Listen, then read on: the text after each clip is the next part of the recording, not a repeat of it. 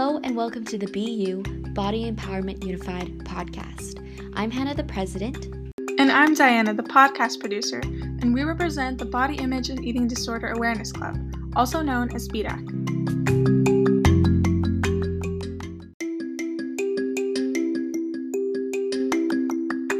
Started by high school students and centered in Los Angeles, California by BDAC, the Body Image Eating Disorder Awareness Club, this podcast focuses on telling stories from those that have overcome eating disorders or have or are struggling with body image and self love. Through this podcast, BDAC aims to spread positivity, kindness, share tips and tricks for self care, and overall raise awareness about the importance of self image and mental health. In today's episode, we will be discussing the importance of safe and healthy fitness as well as what it means to build strength physically and mentally towards self love and validation. We speak with Annie Calvinesso, a body positive health and fitness coach who challenges diet culture and shares her story about overcoming an eating disorder to take on a career of empowering exercise. In this episode, our topics discuss eating disorders as well as contain content for mature audiences. Listening discretion is advised. Late 1900s, fitness began to grow as a part of recreation in which society became more focused on health and body image. Through this, the hmm. multi trillion dollar industry of fitness paved its way into life and is still a prominent topic as of today. Though the industry promotes healthy lifestyles and habits, it's also important to be aware when these ideas take a toll on mental health and self image. Over time, it means to make money and encourage the obsession of the ideal body. Fitness propaganda grew through the advertising of marketing gimmicks such as fast weight loss equipment and dieting plans thus encouraging over-exercising and glamorizing eating disorders. In fact, the idea of fitness changed from health to achieving thinness and obtaining desired physique. This trend was so popular, especially through the 70s and 80s, that it was integrated into pop culture, entertainment, social media, and even through peer criticism becoming a natural part of life. These harsh pressures to work towards unrealistic body standards became a natural, unquestioned part of society. Luckily, today, there are more resources on healthy and safe exercise, as well as awareness on body positivity, understanding that fitness should be enjoyable and motivating. Still, it is also important to address dangerous societal expectations, discourage criticism, and continue the path to rid of the toxic fitness culture. Today, we have the opportunity to speak with entrepreneur Annie Calvinesso, also known as the GlamFit Diva. Annie is a health and fitness and business coach, as well as a professional singer who specializes in helping her clients heal their relationship with food through empowering exercise. From her past experience with the eating disorder anorexia that caused a rupture to her abdomen and had affected her singing ability, Annie had gone through hospitalization and recovery, where she was soon drawn to weightlifting. From there, she found the strength to her body appreciation journey, hoping to teach and inspire others as well with her love of fitness. Through her health and fitness program, Annie is able to show that exercise can be an enjoyable and sustainable part of any life without the toxic diet culture, excessive training, and body shaming typically seen in society. With her love of singing, Annie was also able to create her own methodology that combines fitness and singing to build vocal strength Today, Annie continues to encourage a safe and healthy fitness routine as she has been able to help over 300 clients on their own journey towards self love. We sit down with Annie to hear her story through ED recovery and her thoughts on the pressures of society and unrealistic beauty expectations, the fitness industry and diet culture, as well as her path in her business and promotion of self validation. Today, you continue to spread the importance of body positivity and acceptance, and fitness as it has led you to your career in business. And here today, you continue to motivate others. What was your journey like when you first had to learn how to motivate yourself? Yeah. So first of all, thank you both so much for having me on. I'm really excited to be here um, and to, you know, spread awareness about what health is and my journey with eating disorders so hopefully um, i could help someone not go through what i had to go through. That's pretty much my whole mission now. Um, so when i was about both of your age when i was in high school um, i developed an eating disorder. And i really think that eating disorders are more mental disorders than physical disorders. So i would say that i probably have had it my whole life. Um, you know just growing up with messaging in the media, um, the way that, you know, my parents and my ancestors were raised to believe different things about health and bodies and the way that bodies are supposed to look and the way that women are supposed to look and the way that we're supposed to act and all these things um, really led me to feel like there was something wrong with me and to feel like I needed to change my appearance. Um, I also had anxiety, and to me, it was really a way to control things in life that I could control, you know, because I was a teenager. I had all sorts of insecurities, um, and I just wanted to change the way I looked. I thought that if I was thin, then that would mean that I would be more lovable um, because that's the image that's projected in the media, right? So, what happened was when I was about 17 years old, um, before that, I actually didn't have a, a, an iPhone. The iPhone actually came out when I was in high school.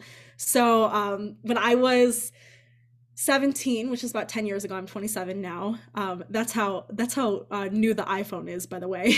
but when I was 17, the iPhone, I got the iPhone and I downloaded the app My Fitness Pal, and that totally changed things for me because before that, I had tried to track my calories, I had tried to restrict, but I would do it on pen and paper. And my twin sister would keep a very, very close eye on me because she knew that I had this problem. She knew that I was insecure about my body. She knew that I was always trying to diet, always complaining about squeezing the fat on my body and things like that. And um, she knew. So anytime I would try to track my calories, she would take the book and rip it up or she would hide it and she would not let me do it. Um, I remember being like 12 years old and stealing my mom's Weight Watchers book and then trying to use that to use the point system and all that stuff. And my sister would find it every single time. She's very intuitive. She knew. So I was not even able to fulfill my anorexia before I was like 17 because then when I got the iPhone, I downloaded my Fitness Pal and then I could do it in private. So what happened was I put on this facade that it was for health, right? As a lot of people do. Um, of course, now we know that you can be healthy at every size, which I could get into a little later on this interview. Um, but what happened was I started to track my calories and I started at 1200 calories a day. And being my perfectionist self, being someone who was a straight A student, constantly trying to beat her own GPA, that's all perfectionism and anxiety, right? We know that now. But I didn't know at the time that tracking all these numbers was keeping me in this anxiety ridden perfectionist state. So I would try to get lower and lower and lower numbers because I was seeing the weight fall off. I was seeing the results. I was really excited about it. I was getting all sorts of compliments. And you know, as I was doing that, I would try to beat my number every single time. I would try to get to a net calories of, you know, first it was 1200 and then it was 1100 and then 1000 and it, be- it became almost like an addiction. And I started to restrict my calories more and more. I would, you know, throw away half my sandwich at lunch. I would not eat breakfast. I would cut up my food weirdly at dinner and just eat a little portion of things. Um, sometimes on the weekends, I would sleep in so that I couldn't eat. Um, just all sorts of really unhealthy behaviors. Um, my parents had an exercise bike, so I would go on it for like one to two hours a day every single night. And I remember it, it really became an obsession. So we got to the point where I had lost, I want to say like 20 pounds in a span of a few short months. I think it was like maybe February to May, my senior year. I had lost a lot of weight. And then I kind of realized I had a problem, but I was getting so many compliments that I didn't want to do anything about it. Um, but then this summer, right before I was supposed to go into school at the University of Michigan, my stomach ruptured from the eating disorder because we know that now I know through my studies that the body has a psychosomatic response to stress and my body's psychosomatic response was forming ulcers on my stomach and then it was just like the perfect storm the perfect combination of things i was on medicine for um, getting my wisdom teeth removed and that medicine made my ulcers rupture ulcers i didn't know i had so It was a medical emergency. I was brought to the hospital, rushed to the hospital to do exploratory surgery. They had to put a fake little piece of stomach in there to pa- repair the hole in my stomach. And I was in the hospital for two weeks. I missed my first two weeks of college ever. Um, I was at school to study voice, um, to study singing at the University of Michigan. And it was my dream. And I just laid in the hospital bed and I said, Why did this need to happen to me? What the heck is going on? Like, I was so confused. And I was kind of overwhelmed with guilt and shame because I knew that I had caused this myself. And I remember going home and looking in the mirror and seeing my ribs and seeing that I had just turned into like a shell of myself. I had turned into like a skeleton. And I weighed myself and I was finally the number that I had always wanted to be, but I couldn't even move. And at that point, I knew that something had to change. I knew that something with my mindset was totally messed up, that I needed help. So I know this is a really long story, but that was the very begin beginning of my journey and that was my rock bottom. And then from there I started building. Uh, you did mention that your sister noticed that you had an eating disorder, but did at any point did you realize, or was it until your stomach ruptured that you noticed that you had an eating disorder? Yeah, that's a really good question. You know, I think I blocked it out. I think like I was just so I can't even tell you how not conscious I was. Like I was just living life as a zombie. I was going through the motions. I was going to school. I was getting my straight A's, studying for tests. I was, you know, getting the lead in all the plays. I looked like this perfect straight A student, perfect hair, perfect body, perfect boyfriend, you know, all of this stuff. And I was just going through the motions. So I wasn't conscious of it. Every time the thought came up that maybe there could be something wrong, I just nope, got to focus, got to keep going towards the goals. So I was really not even conscious enough to know until I had that major wake up call. My stomach ruptured and I had to face it. Wow. So you you said you you pushed it out um but but at least your sister was able to help you um see that um did you have any other maybe friends or families that noticed you were losing weight and mentioned it a positive, negative way? Yeah, you know, this was the early to mid 2000s. So at that point, um, you know, people, the Kardashians were just coming out and showing that having a big butt was cool, you know, and um, it was just coming out that like maybe having curves was attractive. But before that, you know, I was born in the 90s when being thin was like the look that everyone was going for. So, honestly, mostly people praised me for losing weight, and the praise fed me. It made me want to continue losing weight because I was getting more attention from people. And fortunately, now I think that in today's society, that maybe wouldn't have happened. I think maybe now there's more awareness, so someone would have noticed. But um, you know, 10 years ago, we've we've advanced so much as a society with this topic, um, just with you know all these platforms instagram and tiktok coming out and people raising awareness which is so amazing and i'm so grateful to be a part of that but when i was in high school we didn't have that. So people just thought that it was a good thing that i was losing weight and i would get so many compliments and they really encouraged me to keep having this unhealthy habit. Of course it still happens today. We still see magazines with models that you know encourage people to kind of keep following these habits and praising these these bad habits and i'm so glad that you here today to share this and hopefully uh, show other people that that it is okay to ask for help and it's okay. Go different ways to seek happiness and self-love. Mm-hmm. yeah. Yeah i love that and i think what both of you are doing is amazing because you're spreading awareness and i think that like i said had i had that awareness had the people around me had that awareness maybe that wouldn't have happened. But then again, I'm also grateful it did because now I get to be a part of spreading that awareness. So after your stomach ruptured, did you like automatically knew that, that you needed to change something in your life? Or did it like take time for you to understand the concept of eating disorder and how much harm you were causing yourself? And how was your change? Did you like instantly change or was it more of like a progression? Yeah, that's a really good question. So honestly, right after it happened, I still was blocking out a lot of emotion. Like I can't even emphasize um, emphasize how much or how how much I was not self-aware in high school. Like I literally couldn't even express my feelings. I couldn't even say I'm sad. I never cried. I just pushed everything down and you know, it, we know that now the body has a psychosomatic response, so stress is stored in the body and that's what caused my ulcers. Um, if you read the book The Body Keeps the Score, that's a really good book about trauma and how it's stored in the body, but anyways, um to answer your question, no, right after it happened, I still kind of continued to numb for a while. Um I actually did end up gaining back all of the weight and then some right after my surgery and then I wanted to lose it again.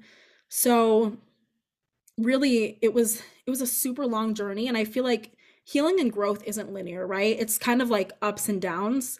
Um like sometimes you take a couple steps forward and then you take a couple steps back. So, you know, maybe I had felt like I didn't want to eat 1200 calories anymore, but I still wanted to lose weight and I still felt like I needed to look a certain way in order to be loved. So the way that I kind of got out of it was I actually saw a picture of a girl online who looked super fit and I wanted to look like her. And I was like, "Oh gosh, I got to look up what her like fitness and nutrition plan is." And I saw that she lifted weights. So I was like, "Hmm, I should try this." So I started trying it and the more I did it, the more empowered and strong I felt. And the less I cared about the number on the scale and the more I cared about the number of the weight that I was lifting. So I focused more on being strong and it really helped to heal me. Um, you know, the root of eating disorders is always, I think, anxiety and depression. So the anxiety and depression didn't go away, of course, it was still there. I still was depressed for most of my freshman year of college. I still stayed inside and isolated myself and didn't talk about my feelings with people, but I started growing this love for the gym um, as soon as I was cleared to exercise, of course, because I was so weak. I was too weak to walk. Um, I had to gain a ton of weight, which I did, and then I started slowly changing my body composition through um, strength training. So I did that. So I started I started strength training and I started finding this love for the gym. But then, of course, since eating disorders are really rooted in anxiety and depression, the anxiety and depression didn't just go away, it just kind of went to a different aspect of my life. So now the anxiety and depression was in like being lovable by guys and dating and relationships. So I actually kind of turned into this person who would um, and this is this gets a little bit mature so i hope this is okay to say but i kind of turned into this person who would just hook up with guys every single week and that made me feel powerful and that was a way for me to control my anxiety. So it was like one obsession turned into a different one you know? It was the obsession of me counting calories and like going on the exercise bike for hours a day and then it turned into me trying to just get as many guys as possible and being obsessed with that. Um and maybe I became a little obsessed with the gym too, but it wasn't like an unhealthy obsession. It was more like something that was helping me to feel better and feel more aligned and to feel empowered because the more that I lifted weights, the less I cared about the scale number. And I started kind of seeing that like my worth is not in this number, right? My worth is not in my appearance. So that really helped me, but it did take a long time and a lot of inner work to heal the root of the anxiety and the depression. Um, and with that, I actually ended up doing therapy, and that helped me to control my anxiety. Um, it helped me to do things to lessen depression symptoms so that I could, you know, be a functioning adult and not have to put my worth into, you know, how many guys wanted to be with me and things like that yeah, it's it's really great that once you start at the gym, you focus on more of the weight numbers rather than like the scale numbers. Because I noticed that a lot of people with eating disorders and body dysmorphia, they would go to the gym to lose weight rather than to gain strength. So. Mm-hmm. Yeah, and it's so important too because there's also a process called metabolic adaptation that happens when you lose weight in an unhealthy way um, as most people with eating disorders do, right? So basically, what happens is let's say someone's resting metabolic rate. So the amount of calories that they burn at rest, just if they laid on the couch all day, is 2000 calories a day, right? So let's say it's that. And then all of a sudden they slash down to 1200. Well, all of their body's intern- internal functioning systems need to lessen so that they can actually function as a human, right? The input needs to match the output. Does that make sense? So like the amount of calories that you eat is also the amount of calories that you can can burn at rest. Um so if someone has an eating disorder, their body functions start shutting down. So they might have brain fog, they might feel exhausted all the time, they might have to like take a 2 p.m. nap every day. Um, they might not be able to focus as much. They might have digestive issues. Um, a lot of people lose their periods, you know, things like that. So um, that was definitely something that I saw too. And then once I started lifting weights, naturally, as I lifted weights, my body was craving more food because I was literally building muscle. So that helped me to repair a lot of that internal functioning. Um, and I didn't have any help with that at all when I was going through that process. It was kind of trial and error for me. And now I actually have um, a methodology that I help other people with to do that exact same process. Yeah. You, you have so much knowledge on health and fitness and i really want to ask you um, when you were in college or like you know when you were trying out try, well trying to see what career you want to go into what really made you maybe did you always know you wanted to do fitness or just happened after you know you got into fitness yeah. Oh my gosh. No, I was not um I was not a fit kid. I was not into sports, like totally opposite. I was a theater nerd. I I'm still a professional singer, so I, I do both careers now. Um, but I studied singing in school. I studied um, opera actually at the University of Michigan. But really, what happened was as I started strength training, I noticed that my voice was improving. Like, I noticed that as my physical body got stronger, my voice got stronger. And I was like, hmm, there must be a connection to this. So then throughout the next few years, because I started my freshman year, I started actually doing my own little science project behind the scenes where I would notice what was going on. And I would also talk to my voice teacher about it too. And um, I noticed the correlation between lifting and singing. And then actually, what happened was I created my own methodology that's fitness for singers. It's now called Strength for Singers and it combines biomechanics, kinesiology, and vocal pedagogy. So, um, you know, the way that the body moves, um, the way that the body responds to like metabolic adaptation and um, like, you know, strength loads and things like that, and then also how that intersects with vocal training. So I created my own methodology around that. And then senior year, I got into a program where you could learn to be a personal trainer so it was the personal training like mentorship program at the University of Michigan. Went through that program, started training people at the University of Michigan, just like all populations. And then while I was in school, I actually started my LLC, started my company, and then I started going to singers' houses. So, like all of my classmates, I would go to their houses, train them in person, and teach them all of the methods that I had taught myself on how to like better your vocal health and your your voice with training. So I loved that because I was helping just like general populations build muscle, right? I was mostly working with women and then um, with you know strength for singers i was working with my singer clients so it was really cool and then um, after i graduated i decided that i didn't want to try and get like a, a full-time job being like an admin assistant or something that I wanted to focus on growing my business. So that's what I did and best decision I ever made. Have you ever heard of this method anywhere else or did you just find this super unique about your business maybe? Yeah, so no, I actually created it. Um, it's called Strength for Singers and basically what it does is it combines different exercises that specifically help vocal technique. So I really focus on the deep core, postural correction and alignment, and then also like expansion in the ribs and the lats, which are all things that singers need to have really good vocal technique. And just having that body awareness helps them to do that better.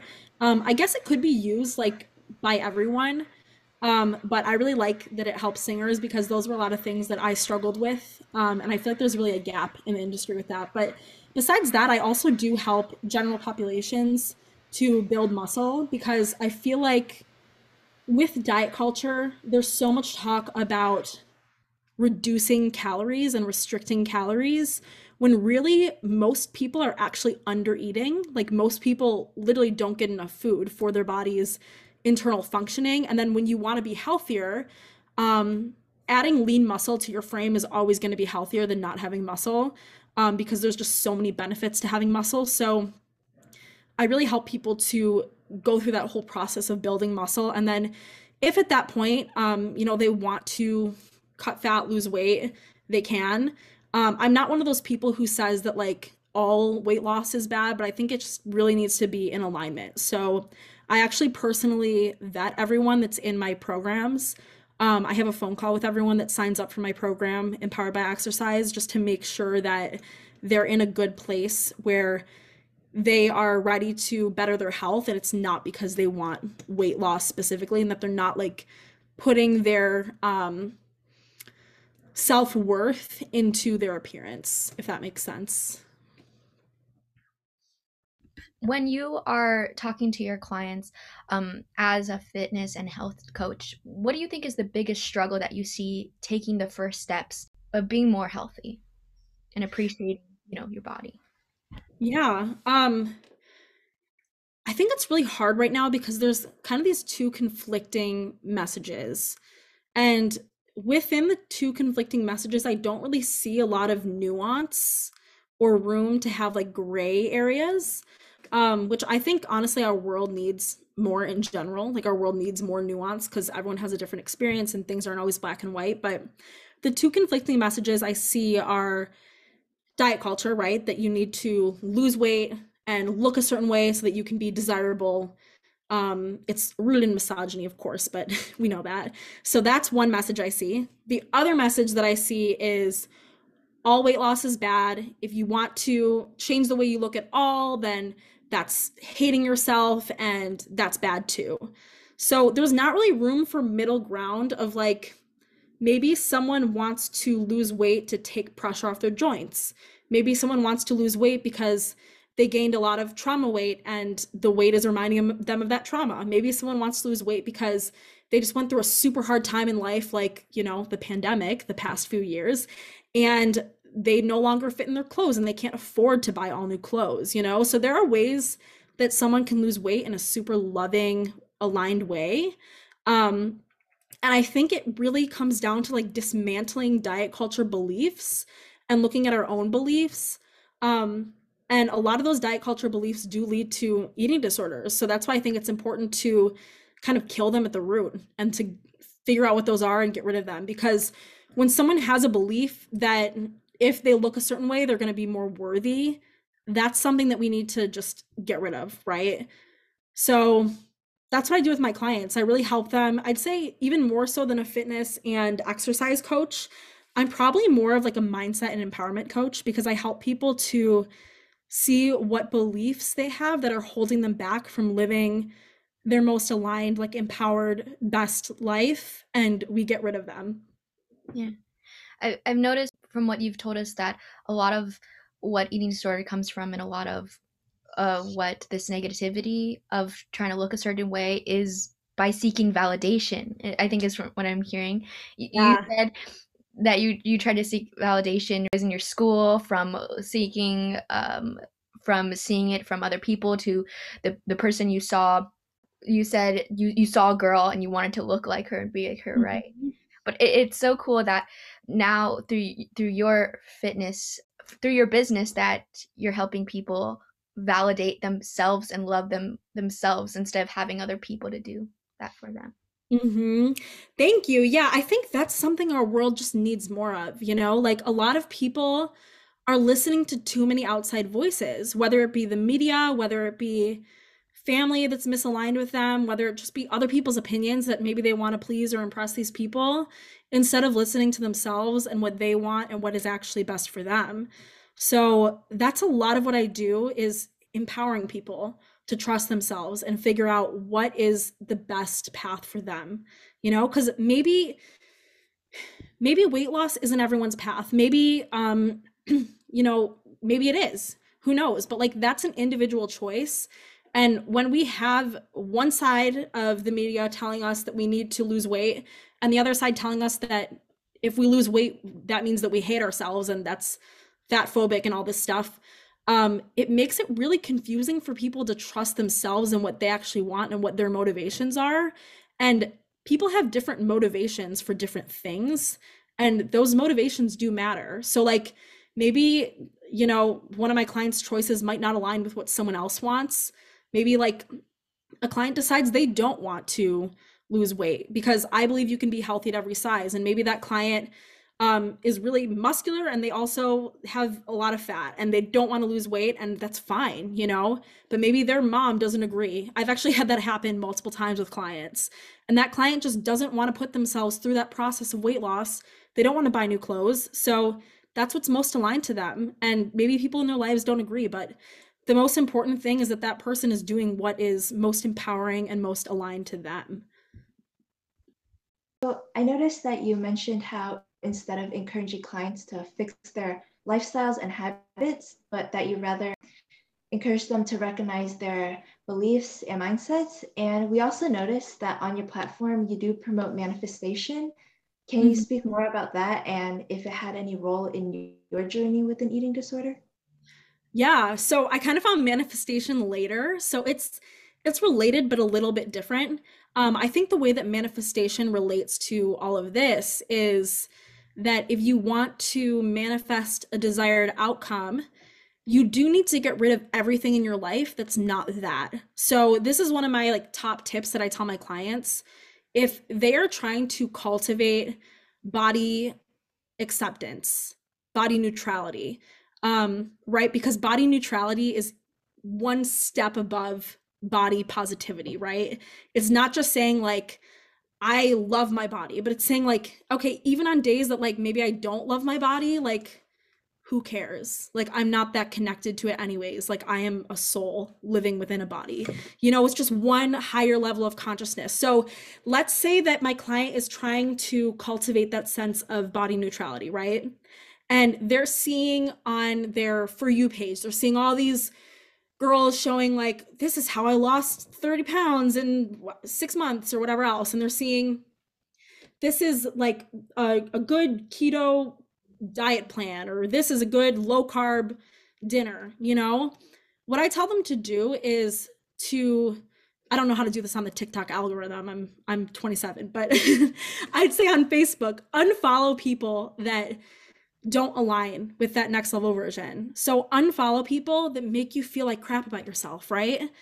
Like even if there's just like someone who if my client for example does not want to lose weight and there's someone in her audience that thinks that she should, maybe like mute that person for a while or remove them as a follower or something, just so you don't have any of that energy in your life, right? Just so there's not even like any perceived judgment, just so none of it is holding her back from kind of like having blinders on and going toward what she wants, right?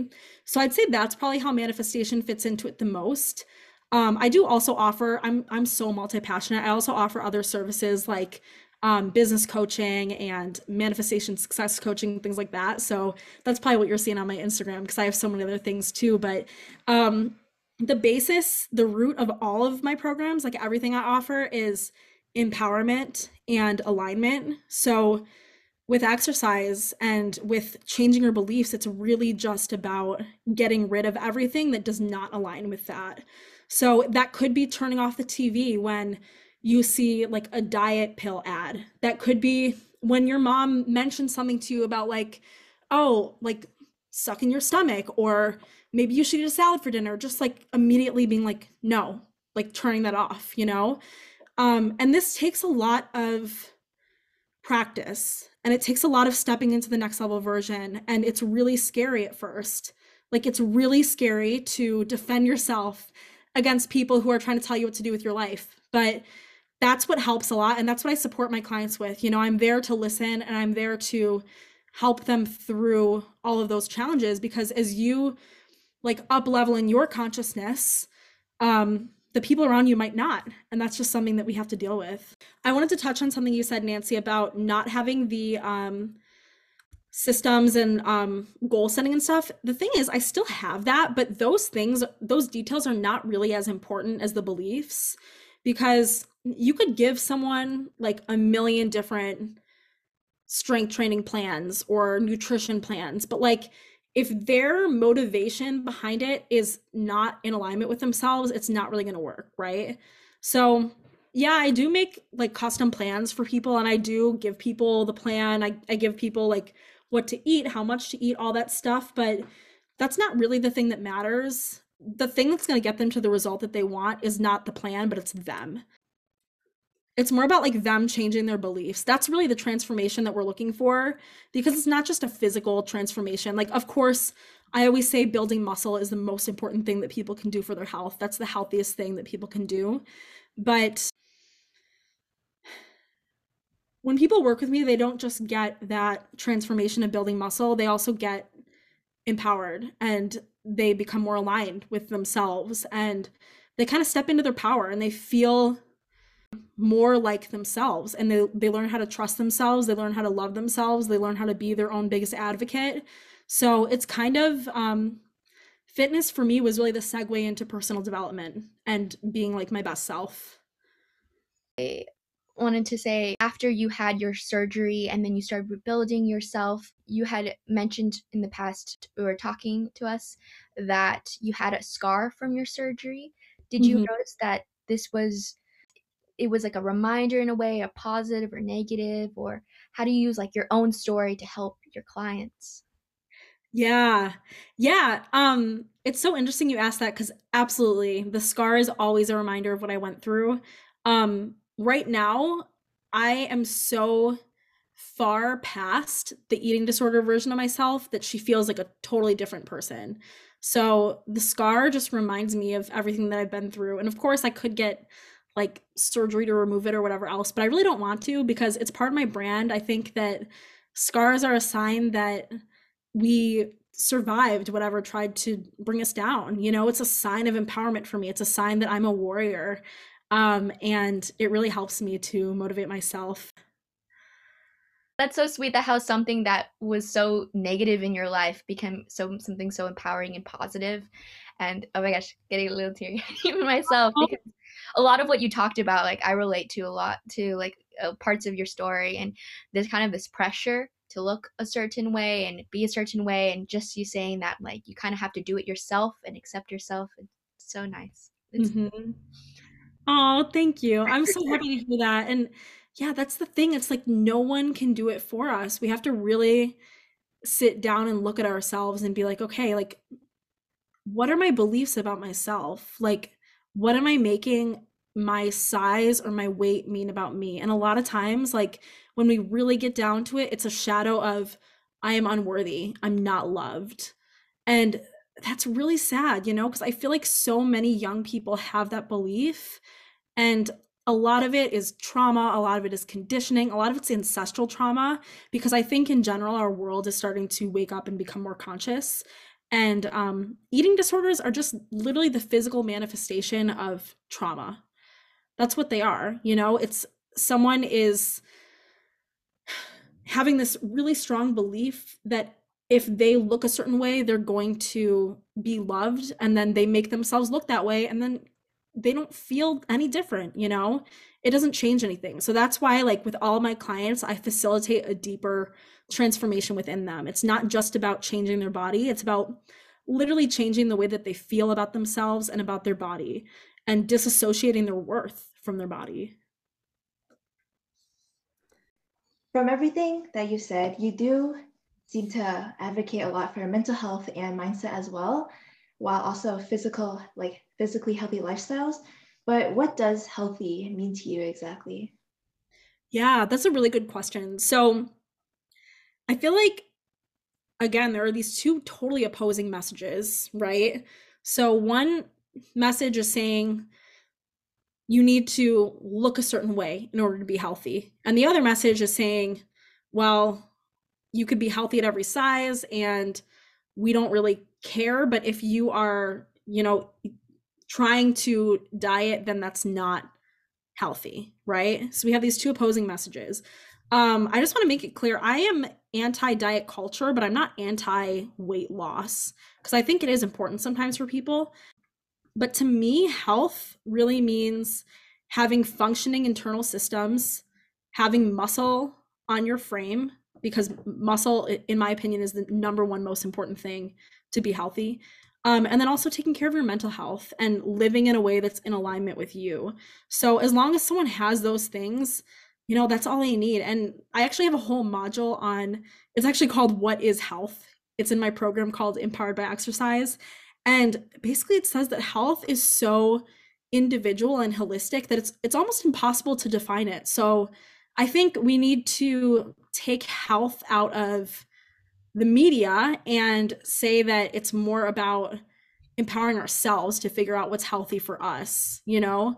There are multiple weights that i could sit at and still be healthy. There are multiple exercise routines that i could do and still be healthy. There are multiple diet plans that i could be on and still be healthy. So it's going to vary from person to person and also it's going to vary from year to year per person you know um i'm healthy now you know 15 pounds heavier than i was 2 years ago.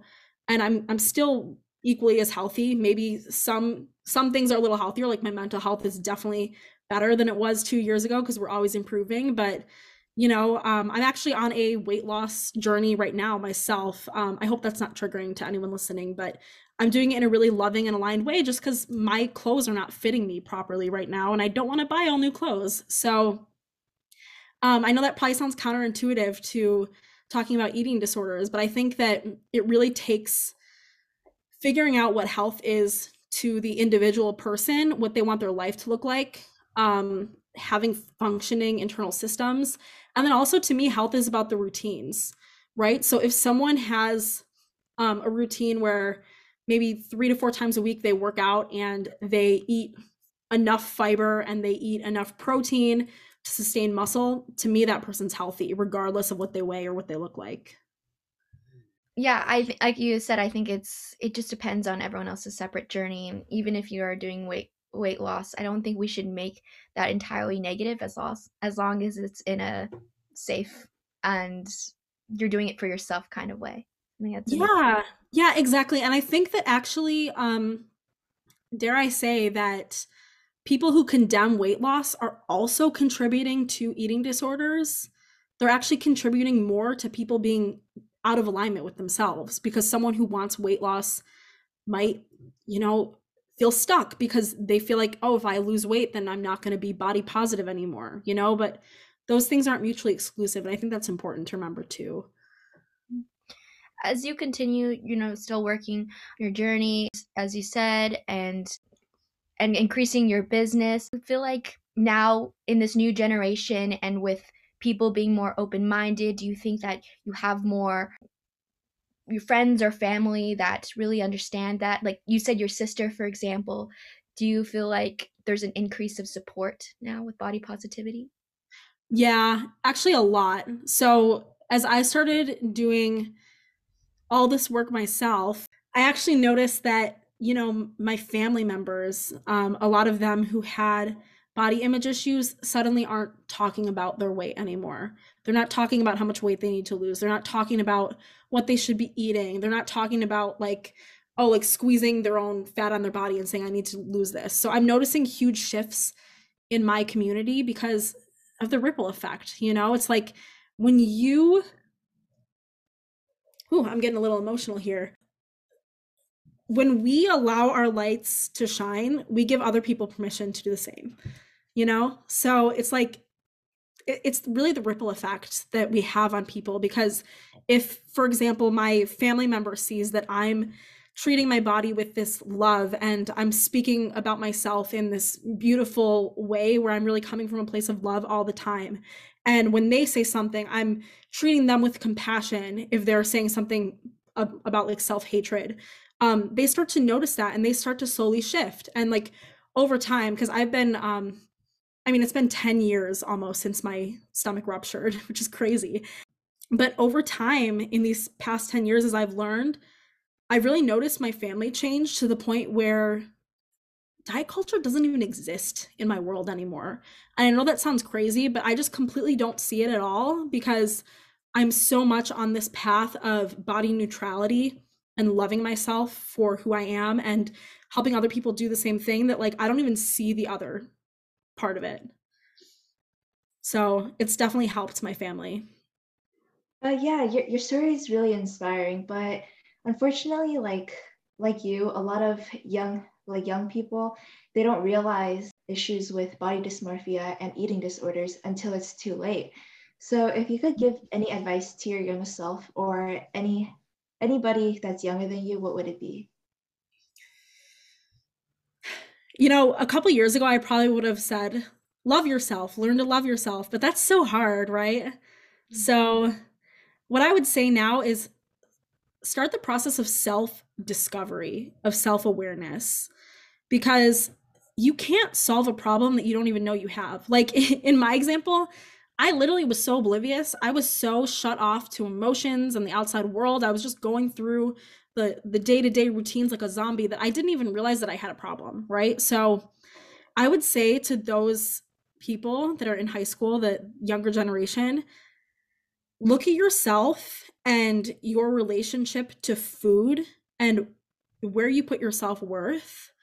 And I would say for those people to ask themselves, what do I make it mean about me? What what do I make my food choices mean about me? What do I make my appearance mean about me? What do I make my clothing size mean about me? What do I make my weight mean about me?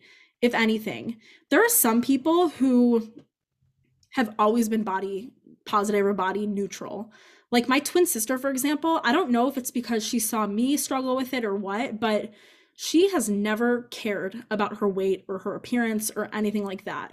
And some people are just like that, but then others really struggle, you know? And of course, like people like that probably have their own sets of struggles that are completely different. But um yeah, I would really start there and start with the awareness piece and questioning like what are my beliefs about fitness, food, and my body image?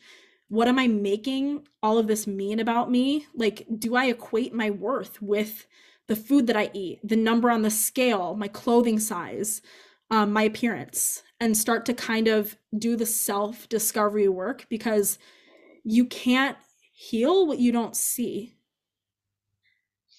So mm. that's what I'd say to them. Just taking this all in, I, I feel like I, I connect, I can connect so much. So, um, ah, yeah, I can see that. Why? What makes doing all of this to find about myself, like you said. Mm-hmm. It's amazing. Yeah. The root, like we said, the root is not even like the physical manifestation, all this stuff. It's the root is how aligned we are with ourselves and how much we trust ourselves and love ourselves. Mm-hmm. Well, thank you so much. That's all the questions we have for today. But as BDAC, I think we're all incredibly grateful for to have you here today. And thank you so much. I know this is just going to be a great episode, and I really hope people take something from it and even maybe change their mind about what they think about diet culture or just about eating disorders or just in general about body image. Yeah. Thank you so much for having me. Really, it's an honor. And um, it really feels full circle to come back and be talking to high school age students about this stuff because again like if i had had someone asking me these really hard questions i probably wouldn't have gone through what i went through. You know like nancy said it probably wouldn't have been like i probably would have gotten to it before it was too late before i had to go through all of this stuff. But then again i wouldn't change it because look what's come from it. You know now i can help other people. And um, it's so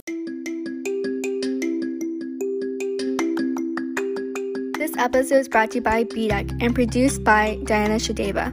We'd like to thank our guest speaker, Annie Calvaneso, for sharing her story with us, as well as host Nancy Huang and Hannah Kwok. We hope you enjoyed this special episode and cannot wait for you to listen to more. Don't forget to follow us at TCHS BDAC. That's BDAC spelled B I E D A C on Instagram, where you can view our club activities, posts, and contact information. If you'd like to be featured in a future episode, please reach out to us through our email, bdaclub at gmail.com. Thanks for listening, and don't forget to be you.